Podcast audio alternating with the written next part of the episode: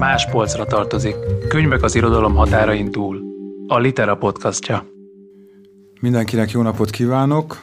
Ez a Litera Más polcra tartozik podcast sorozatának aktuális epizódja, amelynek vendége Murányi Gábor, újságíró, sajtótörténész, akinek a könyve, a legutolsó könyve tavaly jelent meg, 50 év írás József Attiláról szövedékek, a Kronosz kiadónál látott napvilágot a kötet, és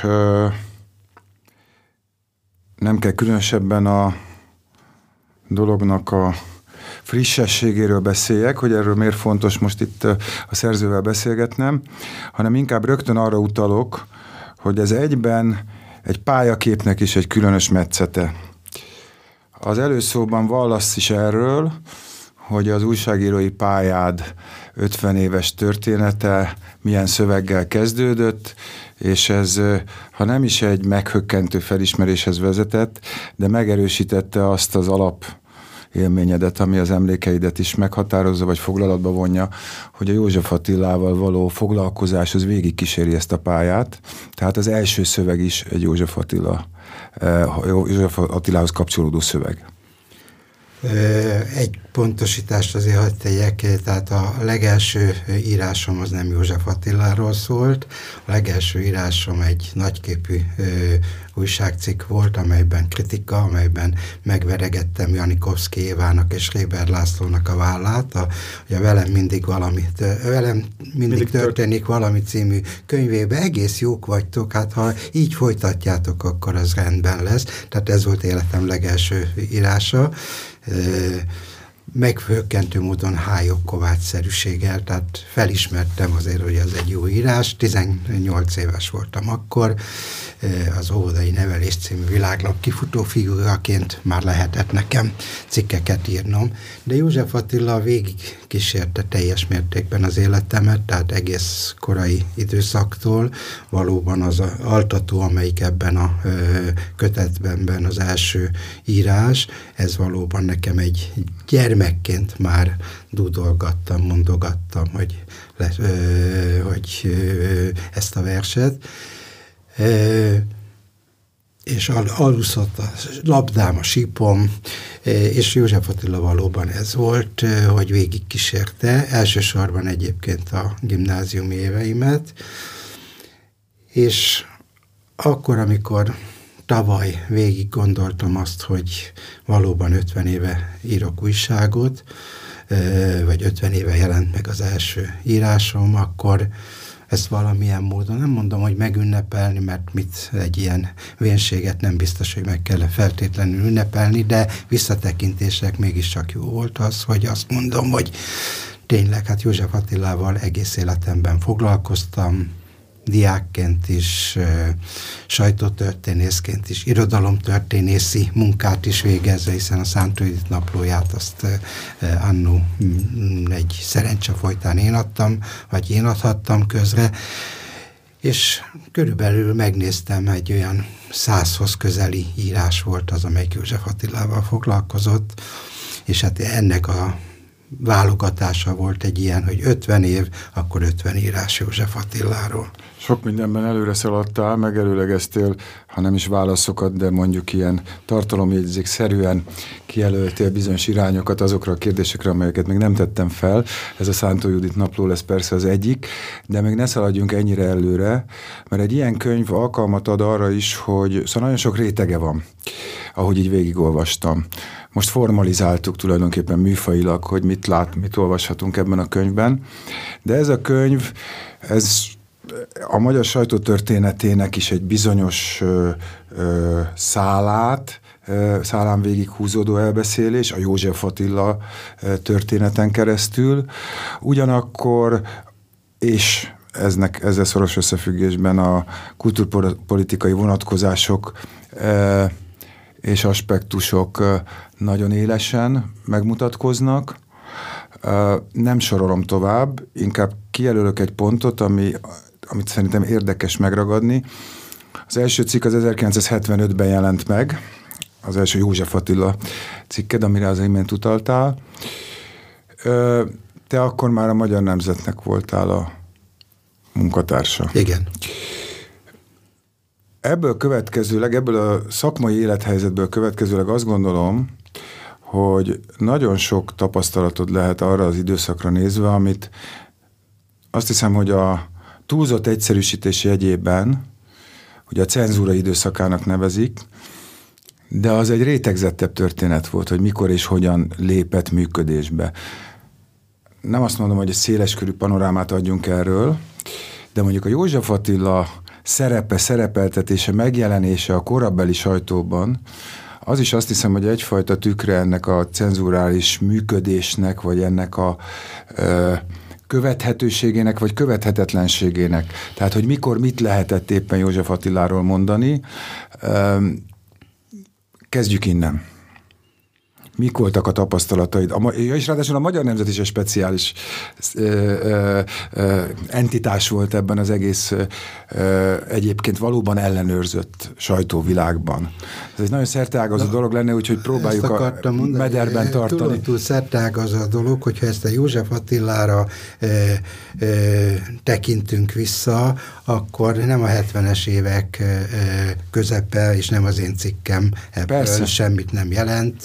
Ez egy akkor megjelent mesekönyv volt, lapozgató volt, és erről írtam egy ilyen ö, ö, tulajdonképpen személyes vallomást, hogy számomra, mint gyerekként milyen élményeket ö, jelentett ez a vers, és mennyire jó volt ezt a könyvet félfelnőttként a kezembe venni.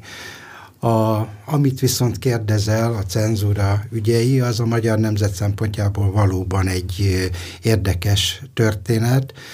Nevezetesen a 70-es évek közepe éppen egy paradox módon ugye 1968 utáni időszakról beszélünk, 68 utáni időszak egy ilyen megmerevedést okozott a egész sajtópolitikában, tehát az a, ezt a keményedésnek, hát az olvadás utáni keményedésnek az időszaka, de ez majd csak a 80-as évek elejére jegecesetedik ki igazából.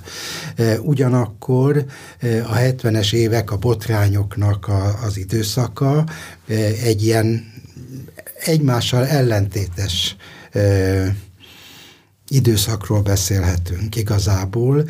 Egyrésztől a 68 előtti felbátorodásnak még megvan a sajtóban is a, a szabadabb és itt a mm, szabadabbon van a hangsúly, a szabadabb messzé, beszédnek megvan még az utóhatása, a magyar nemzetben különösen, e, de ezek már újabb és újabb visszacsapásokat e, e, jelentenek. Most csak egy nagyon egyetlen, egy apró, de nem lényegtelen példát említenék, az I. és Gyulának a válasz eh, Adinak és Herdernek, vagy Herdernek és Adinak eh, című cikke, amelyik megjelent 79-ben óriási botrányjal, eh, tehát ezek már ennek a húz meg, erez megnek a, és a ügyeskedésnek a, a, az időszakairól beszélünk.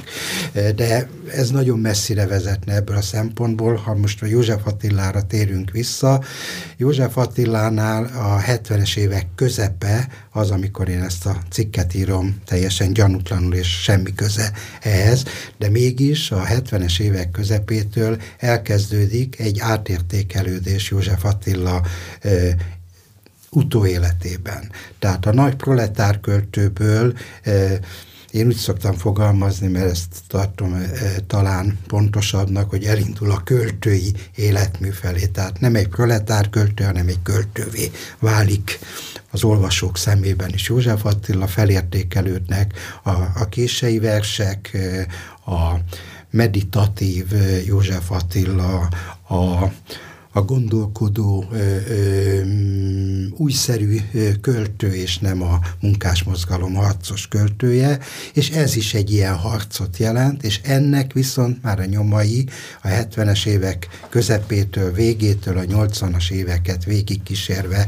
nagyon pontosan nyomon követhetők talán már ebben a kötetben is, hiszen újabb és újabb viták keverednek, tehát miként, és a 80-as évek második fele, az pedig a pszicholitikus időszak, amikor a pszicholitikus iratok és a pszicholízis maga, mint József Attila életében egy nagyon fontos a magánéletében és a költő életében is egy meghatározó valamivé válik. Ettől a pillanattól kezdődően kezdődik az, hogy a pszichoanalitikus iratok megjelenhetnek, nem jelenhetnek, meg a szabad ötletek jegyzéke megjelenhet, nem jelenhet meg, a olvasóra tartozik, a nagy közönségre tartozik, ez egy orvosi titoktartás, és ezek a viták végigkövetik a, a 80-as éveket, akkor, amikor én már kvázi krónikásává szegődöm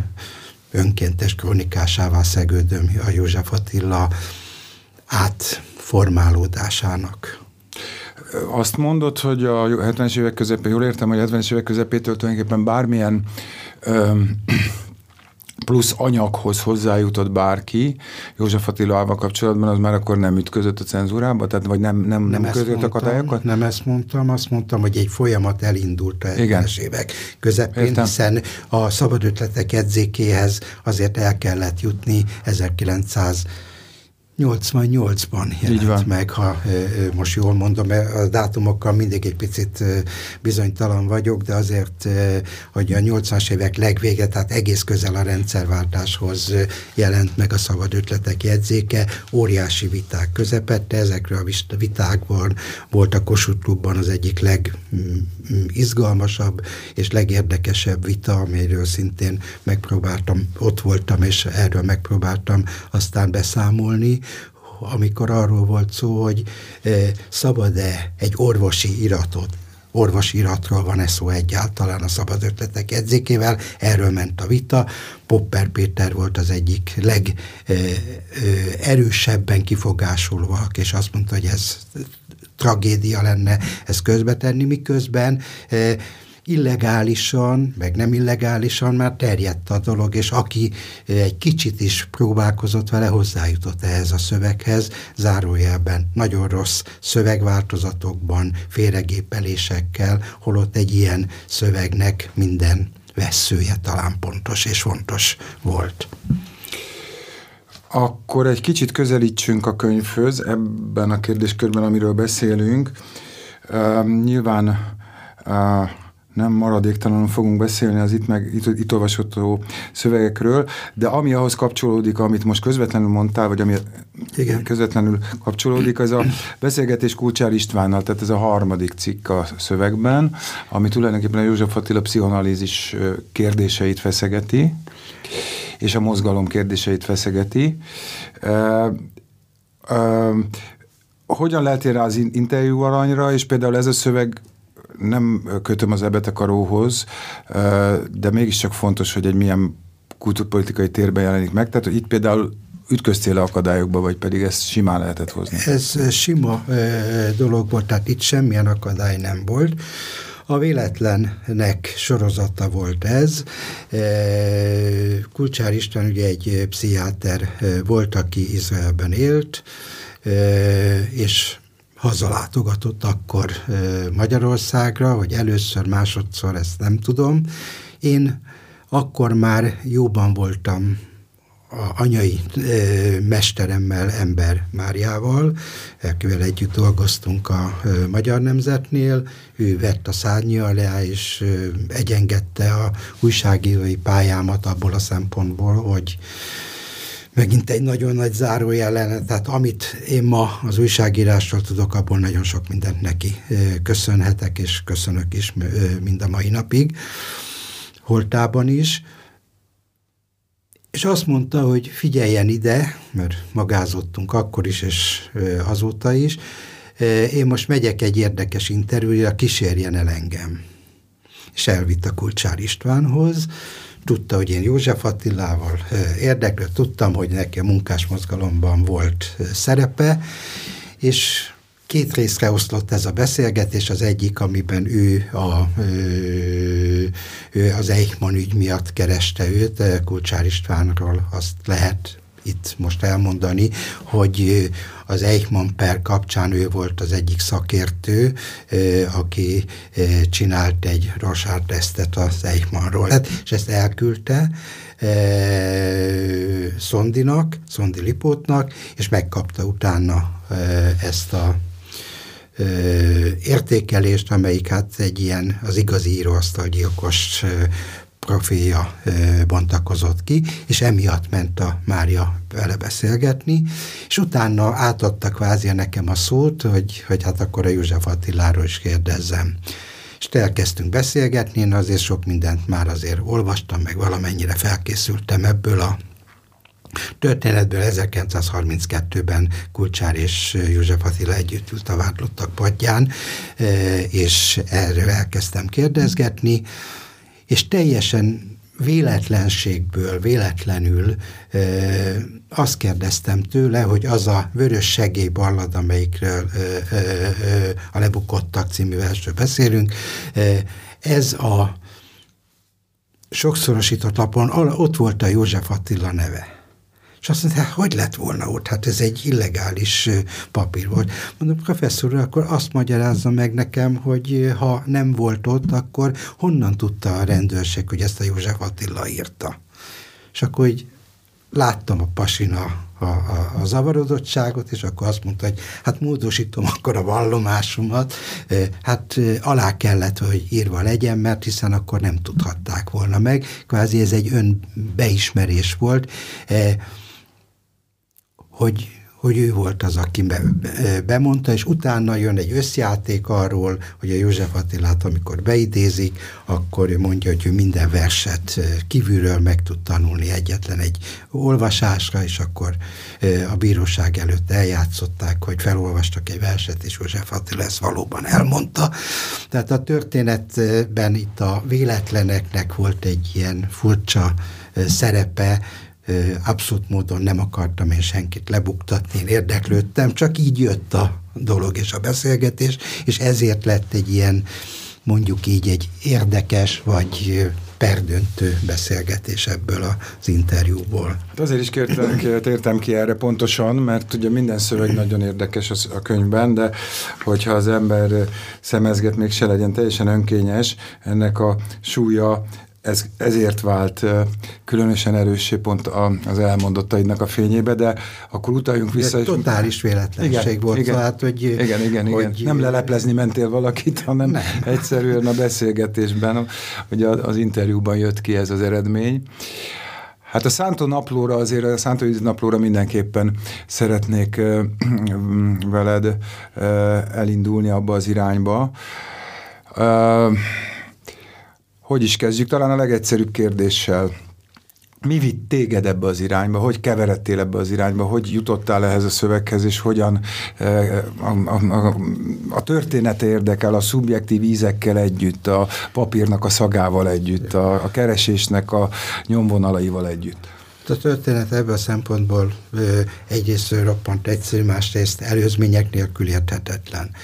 Én a, mondtam, hogy József Attila, József Attila, József Attila, a költő, a költő, ergo akkor mindent, ami megszerezhető József Attila kötetekből, azt én elkezdtem gyűjteni. Hát mi ennek a módja, az ember antikváriumokba jár, és akkor először megveszi ezt a könyvet, azt a könyvet, első kiadásokra, ugye akkor még gondolni sem mertem, de azért mindent, ami akkor megjelent, új könyv, régi könyv, antikváriumokba bejártam, és hát az ember akkor kapcsolatokat ápol, és akkor igen, hát a Váci utcai antikváriumban, eh, ahol Simó Judit volt a vezető, bejártam, tudom én, egy héten kétszer-háromszor. Na, jött valami József Attila, jött, tessék, megvettem, félrerakta, és kialakult egy olyan kapcsolat, amelyik az én személyes kapcsolatom volt, ez egy fontos dolog, mert apám egyébként ismerte a Simó Juditot, de ez csak később derült ki. Tehát én kiépítettem egy antikváriussal egyfajta kapcsolatot, beszélgettünk József Attiláról, és sok-sok év eltelt, és minden alkalommal vittem haza a kincseimet. Egyébként ott vettem meg egy másik könyvem főszereplőjének a könyvét, Lajos Iván könyvét is, de erről talán majd máskor, vagy később, de lényeg az, hogy állandó bejártam oda, és egyszer beszélgetés közben azt mondta, hogy mutatnék, mutatnék én magának valamit. És elővette ezt a Szántődit naplót. Ennek a naplónak az az érdekessége, hogy ez a Christopher, ugye a neveket nem szabad mondani, most nem fogom tudni mondani, tehát lényeg az, hogy egy cserépfalvi kiadás első három éve be volt kötve, a negyedik ív üresen maradt, negyedik évtől üres a kötet, egy ilyen bemutató könyv volt, és ott pedig Szántó Judit írásával be volt írva, úgy kezdődik 1938. februárjában, hogy meghaltál Attila, szászom, pihensz, pihensz, és nem fáj már semmi. Mi ez? Hát innenkor már ráismertem, hogy ez mi lehet, és onnantól, de ez csak megmutatta, hogy ez szigorúan titkos, csak nekem mutatja meg. Na, innentől kezdődően semmi más nem volt, mint kértem és könyörögtem neki, hogy hát adja oda nekem ezt, mutassa meg, hagy olvassam el.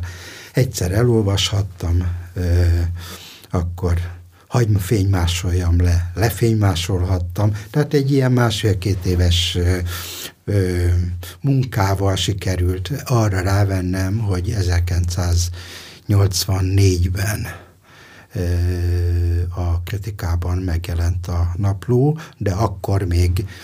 De azt te rendezted sajtó alá? Én rendeztem már sajtó alá, de akkor még cenzúrázottan jelent meg, néhány dolgot kihagytunk belőle, ez Judit. Tudsz példát mondani?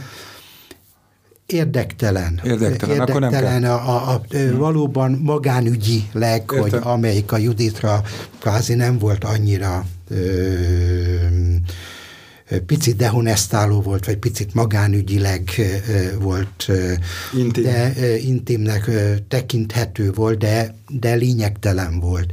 Ezek kimaradtak az elsőből, és utána, amikor látta, hogy nincs ebből semmi probléma, hanem ez egy nagyon fontos dolog, 80 a következő időben, amikor ezt könyvben megjelentettem, akkor már cenzurázatlanul, tehát minden vesző, minden pont a helyén volt. De hát ez már egy következő dolog, mert akkor már tudtam, hogy volt egy visszaemlékezése is a Szántó Juditnak, amit felkutattam, az nem kellett nagyon kutatni, mert ez 1982-ben szintén megjelent a kritikában, csak mint kiderült, hamisítottan és teljesen ö, irodalomtörténetileg hevenyészet és csapnivaló módon vértes György hamisításaival jelent meg.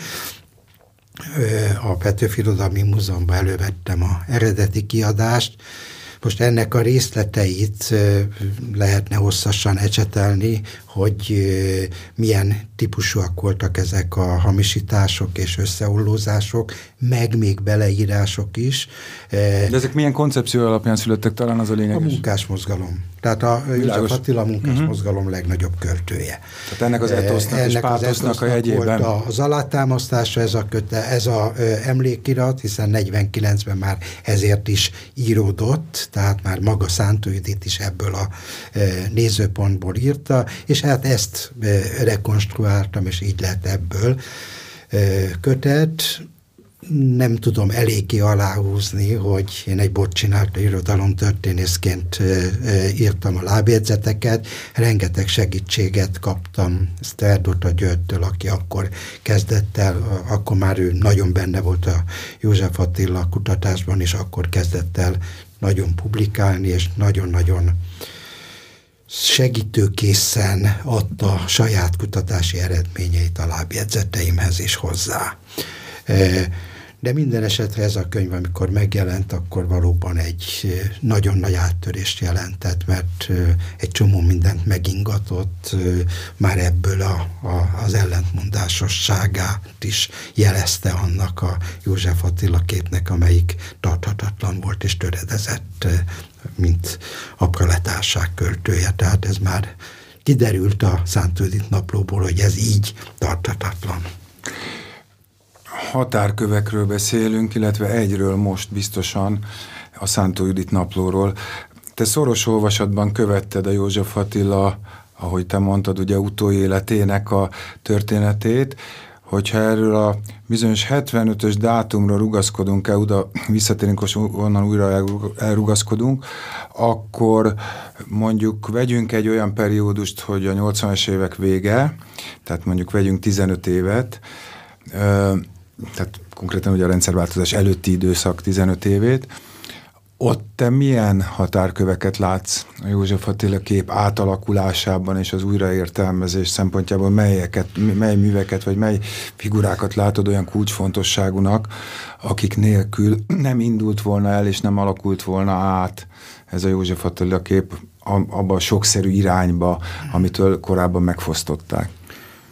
Tehát a 75 az abból a szempontból is egy érdekes év volt, mert ugye ez volt a József Attila születésének a 70. 1905 és 1975, tehát a 70. életév az egy ilyen nagy minden, ugye minden ilyen évforduló egy ilyen nagy áttekintést, visszatekintést szokott eredményezni most csak a Petőfit mondom a 200 évvel, eh, amelyikben rengeteg salak és rengeteg eh, hamisság van, de végezetül is mégis valamilyen módon elrendeződik. Akkor valahogy az összete az újraolvasásoknak, a, a, a, a, az eddig ismeretlen dolgoknak az előkerülése az, az, az mindig elősegíti egy ilyen évforduló. Ez 75-nél egy átértékelésnek feltétlenül a kezdete volt, már megengedődött, és ebben bármi paradoxon, meg Acél Györgynek is nagyon komoly szerepe volt, megengedődött, hogy József Attiláról lehessen egy kicsit másképp is gondolkodni, másképp is beszélni, és a 75 től kezdődően ez a folyamat zajlott. Ez a 80-as évekre lombosodott ki. Ennek számomra mm, két-három nagyon fontos része van. Az egyik az, amit évek, évtizedek óta gyűjtötte Bokor László, a, azt az anyagot, hogy József Attiláról mik jelentek meg az életében, illetve 1945-ig, és ezt Verdota Györgyel egy háromkötetes nagy kiadványban közreadták, Kortársak József Attila, közreadtak már a Verdota György, Kortársak József Attiláról. Ez a három vastag kötet ma is alap munka, független attól, hogy azóta néhány dolog azért megjelent, de hihetetlenül precíz és pontos munka volt.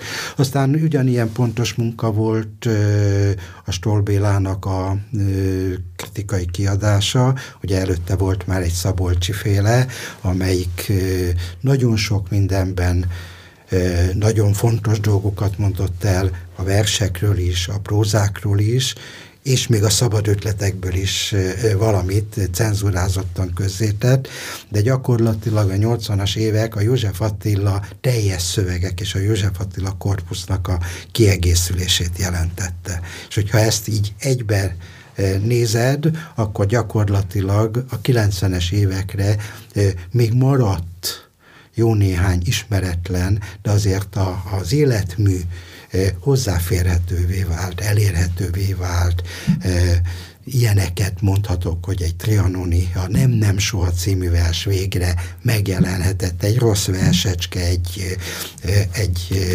zöngemény, majd, hogy nem. zöngemény de olyan nagyon benne volt ebbe az egész, hát ugye a Nem Nem Soha Trianon miatt ez nem jelenhetett meg, ez később akkor végre megjelent, ez is a szabad ötletek edzéke, az, és utána a, volt a Miért fáj ma is című kötet, amelyik ezeket a pszichoanalitikus szövegeket közzétette. Tehát gyakorlatilag a rendszerváltás idejére végre azt mondhattad, hogy igen, megvan a József Attila korpusz, most már csak vitatkozni csak, gondolkodni kell róla, csak újraértelmezni, és ez az újraértelmezés és ez a ö, átértelmezések ö, folyamatosan zajlottak, ö, legkülönfélébb okos és kevésbé okos, vagy számomra nehezen értelmezhető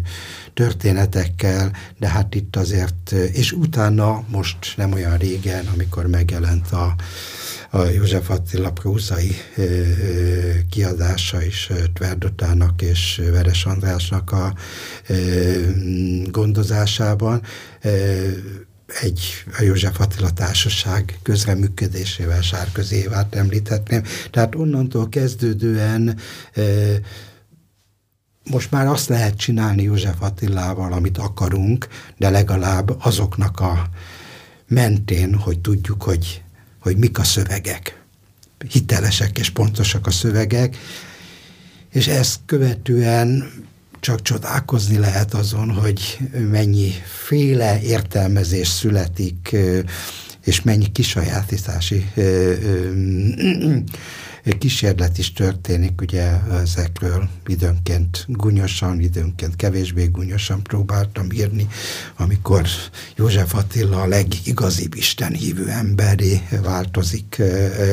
változik bizonyos értelmezéseknek. Tehát válogatott szűk kötetben, ugye ezek, a, ahol az Isten szó vagy az Úr szó szerepel, ugye, hát akkor azok a versek. És a, de hát ezek, ez, ez azt gondolom, hogy minden klasszikussal megtörténik, és tulajdonképpen nem is baj ez, hogy megtörténik, mert valamikor azért ez a helyére zökken, vagy mindenkinek a helyére zökken az agyában. Igen, a költő életében kevésbé, de életeit követően ami proletár, irodalomban... A proletár utókoré. A proletár utókoré és szabadlában védekezik. Igen. De folytassuk az értelmezéseknek a sorát, mert ez nekem külön tetszett, hogy kitérsz a József Attila, tehát ugye most a filológiáról beszéltünk eddig nagy Igen. részt, tehát hogy ez mikor teljesedett ki, és mikor, mikor uh, kerültek fényre uh, azok a szövegrészletek, vagy szövegek, vagy versek, amik nyomán most már azt lehet mondani, hogy a József Attila korpusz teljes.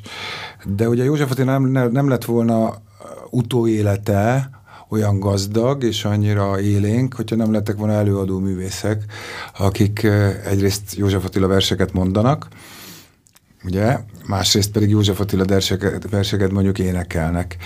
És itt most a, akik verseket mondtak, ott nagyon sok név van, úgyhogy ottan nem bonyolódnék bele abba a listába, hanem inkább arra utalnék, hogy a Galkóféle vállalkozásra te külön, külön, külön cikket szenteltél, és ugyanakkor a Hobó József Attila escsét is kiemelted, és hát persze ott van a Sebő is, aki szintén.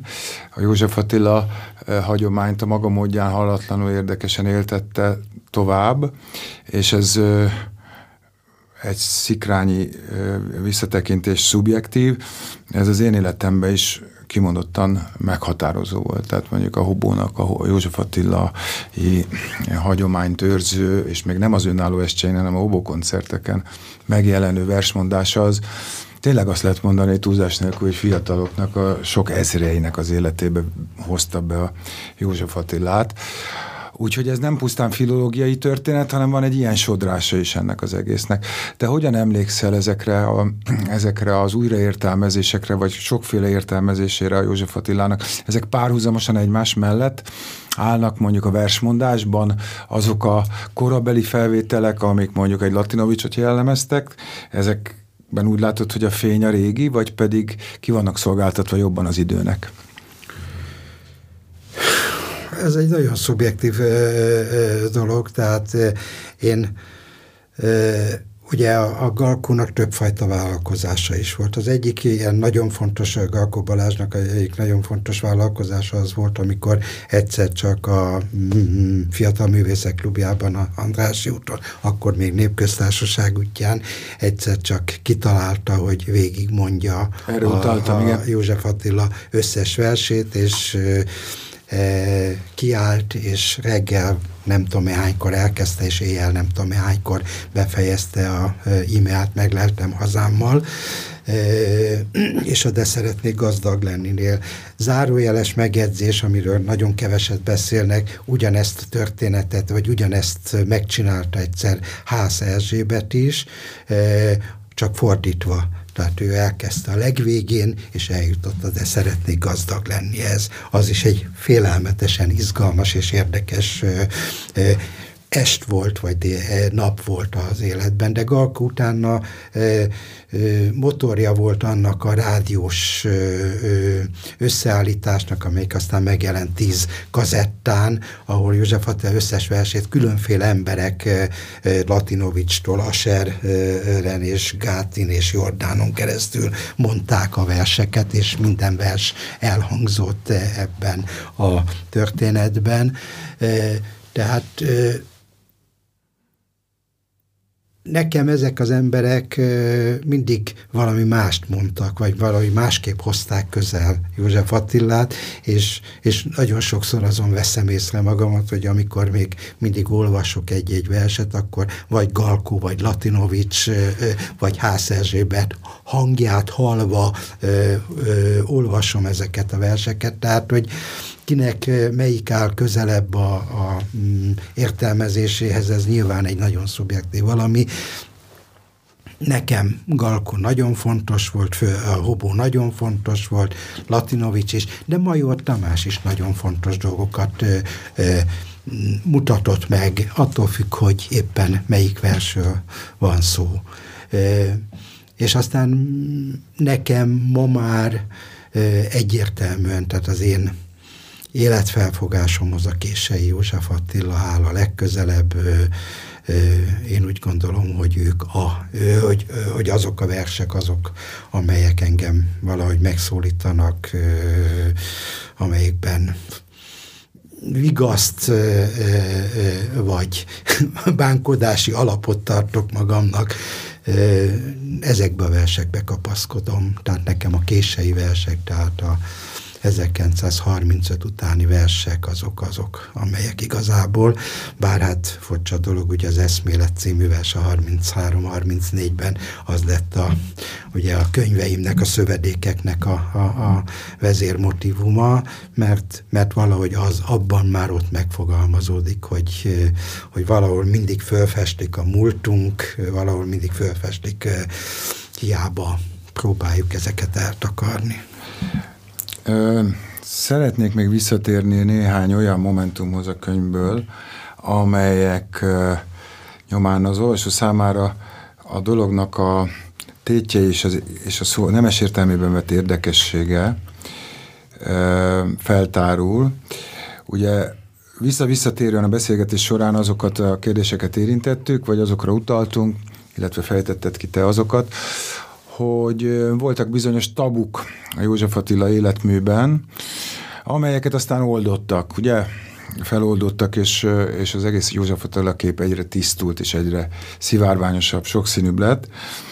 Nem felejthetjük el, ugye ott volt a, a és most erre kérdeznék, ugye az I. és Gyulának a szerepe. Azért mégis ott voltak a Flóra versek, és aztán pedig ugye ott volt I. és Gyula, aki ebbe az egész történetbe e, megjelent, és a felesége lett az egykori nagy szerelem, a József Attila egykori nagy szerelme, és ez is egy ilyen furcsa felemás és olyan homályban tartott történet volt nagyon sokáig. Nyíltan nem nagyon lehetett róla beszélni, hogyha jól értem, ugye, az elmondásod szerint is. Ennek mi a története? Ez aztán hogyan változott meg? Ezt az I.S. Gyula halála váltotta ki a, abból a furcsa fogságból, amiben volt, vagy ebből a némaságra ítélt állapotból, vagy ez is egy folyamat volt? Ez biztos, hogy egy hosszú folyamat volt. Ugye a József Attila és I és az nem csak vetélytársak, hanem barátok is voltak hosszú időn keresztül, vagy, illetve hát hosszú időn keresztül, nem olyan hosszú időn keresztül, de barátok is voltak.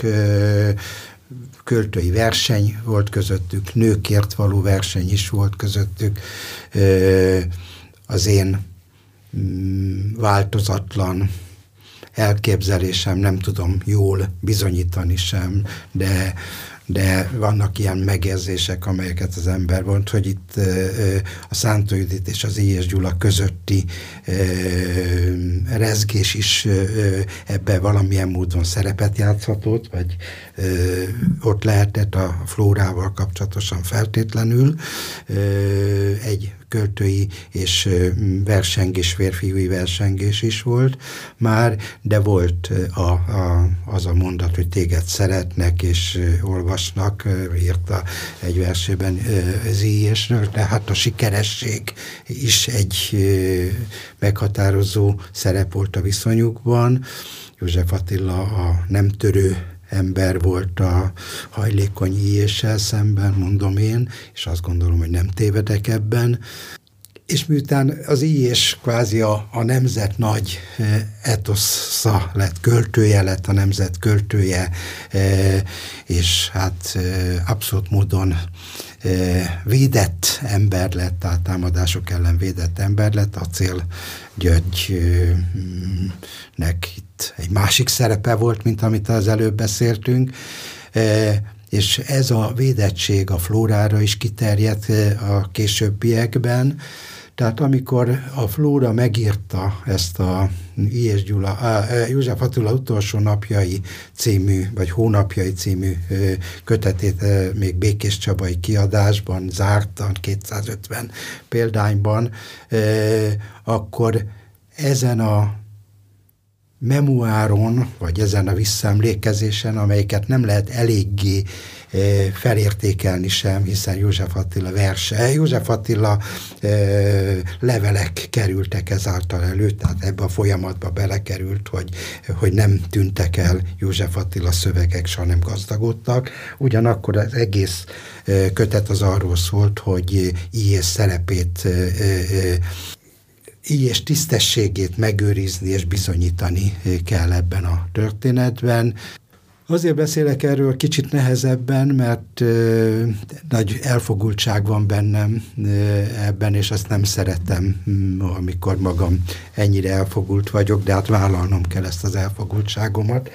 Ö, tehát itt ez a szerecsenmorzsatás is ebből a kötetből nagyon erőteljesen kihallom és kiolvasom és, és a maga mentségeit is, holott nem kellene azért Flórának mentegetőznie, hogy ő nem mentette meg József Attilát, nem lett a múzsája, nem ő lett az, aki ö, mm, van olyan, hogy egy ember más szeret, és ezt nem kell, ezért nem kellene mentegetőzni, ez az utókor szempontjából mentegetőzővé vált ez a szöveg, és ezáltal hamis szöveggé vált, miközben mondom, hogy nagyon-nagyon fontos az, hogy József Attila szövegeket nem megsemmisített, amelyik mondjuk Szántölditnak úgy tűnik, hogy szokása, vagy legalábbis volt, hanem ezt megmentette az, és átadta az utókornak, ha sok évvel később is. Tehát a korpusz ezzel is, a levelezéssel is ö, gazdagodott. Tehát ez is egy folyamat volt, és ennek nem és halála volt az indítója, hanem ha úgy tetszik, már a flóra életében megtörtént, és akkor még ehhez az egészhez be, bejött az a történet, amelyik egy kiderült, hogy Flóra három költő is szerette, mégpedig nagyon, ugye József Attila, I. Gyula, és aztán Szabó Lőrinc. Tehát, hogy a, a, az élet az mindig egy kicsit változatosabb annál, mint amit e, mi el szoktunk gondolni a, a, a nagy klasszikus költőkről. E, igazi húsvér emberek voltak ők is, hál' Istennek. Um, igen, a könyv, könyvnek a nem lehet összegezni, nyilvánvalóan nincs szinopszisa, sem ilyen értelemben. Mármint te most a... Én hát ilyedről beszélek, igen. Hát ezek szövedékek. Pontosan. De az mindenképpen kitűnik, hogy a József Attila értelmezések talán abból a szempontból is egyedülállóak, illetve egy furcsa terepen mozognak, hogy jól lehet a magánélet és a megnyilvánuló személy, tehát az alkotói személy eh, közötti távolságot mindig át akarja járni az olvasói tekintet is, tehát be akar tekinteni a magánéletbe. De talán József Attila egészen kiemelkedő helyzetbe került akaratán kívül abból a szempontból, hogy ezek a viszonylatok minduntalan keverednek. Tehát minduntalan az, a, az alkotói életmű értelmezésében nagyon erőteljes szerepet játszanak ezek a most nagyon idézőjelben mondom, hogy adalékok, amelyek itt szóba kerültek. Te hogy látod ezt? Hát nem tudom, hogy mennyire különleges ez. E, e, az, az biztosnak látom, hogy József Attila a verseiben élt. Tehát azt, hogy, hogy a versei e, és ő maga egy és ugyanaz, az, az számomra, és ezért aztán elválaszthatatlan. Tehát és és akár, tehát minél jobban belemegyünk egy-egy versbe, annál inkább kiderülnek életrajzi hozadékai, életrajzi adalékok ehhez. Hát a véletlenek sorozata az, amit az ember ö, én krónikásnak nevezem ebbe az értelemben magamat, és nem lehettem volna kutató, nem az lettem, krónikás lettem, és próbáltam az általam legfontosabb ö, emberekhez tartozó József Attilát nyomon követni, és visszamenőleg is, és a véletlen szerencsék, hát én a Szántóidit naplót egy véletlen szerencsének tudom be, még ha nem is véletlen abból a szempontból, hogy előtte már dolgoztam, de amikor kezembe került, akkor tudtam, hogy ezzel dolgom van, és akkor meg kell tanulnom irodalom történetül gondolkodni, és, és, és akkor megpróbáltam megtanulni és megpróbáltam filoszként is lenni, amikor egy-egy dologgal szembesültem. Két apróságot tudok itt magamnak elmondani. Az egyik az, amikor egy barátom egyszer megmutatott nekem egy cigány népdalt, hogy nézd meg, hát ez nem olyan, mint egy József Attila vers, de hát bizony ez egy olyan, mint egy József, és akkor elkezdtünk ezen meditálni, és akkor elkezdtem nyomozni, és kiderült, hogy bizony a nincsen apámnak a, a, a tiszta szívvelnek az a, ősképe. Az ősképe az egyértelműen egy cigány népdal. És ezt végezetül is egy ilyen nyomozó munkával talán sikerült megkérdőjelezhetetlenül bebizonyítanom, hogy 1924-ben József Attila felveszi a Szegedi Egyetemen a cigány tépköltészetet, és az a Herman Antal lesz a tanár, a tanára, professzora, aki ezt teszi a Pallas nagy lexikonban, és 25-ben már megjelenik a tiszta szívvel, tehát időben, hangzásban bizony arról van szó, hogy ez egy cigány népdal. És ugyanilyen véletlen az, amikor a Szántöldit naplóját rendezem sajtó alá, akkor mond, mond egy olyat, hogy egy Max Ber nevezőtű történész versét hozza, és ebből született a Párbeszéd című. Micsoda, egy történész verset ír, mi, miről is van szó? És akkor öt kötetét átnézem a Max Bernek, és akkor megtalálom, hogy bizony ez, ez egy görög Arisztofanisnek a párbeszédjében, drámai töredékében, és valóban ez dolgozza fel József Attila párbeszédbe. De ezek ilyen értelemben részben szerencsék, részben véletlenek, részben pedig a fenekemnek a köszönhetőek, hogy ezt akkor, akkor végiglapozom, ha utána megy az ember. És ez egy iszonyú jó játék. Tehát ez egy nagyon jó játszadozás, és amennyire nem szeretek úgy, úgy mindenben ennyire mélyen elmélyülni, ilyen értemben maradtam újságíró, nagyon nagy élvezettel tudok egy-egy ilyenért kutatni.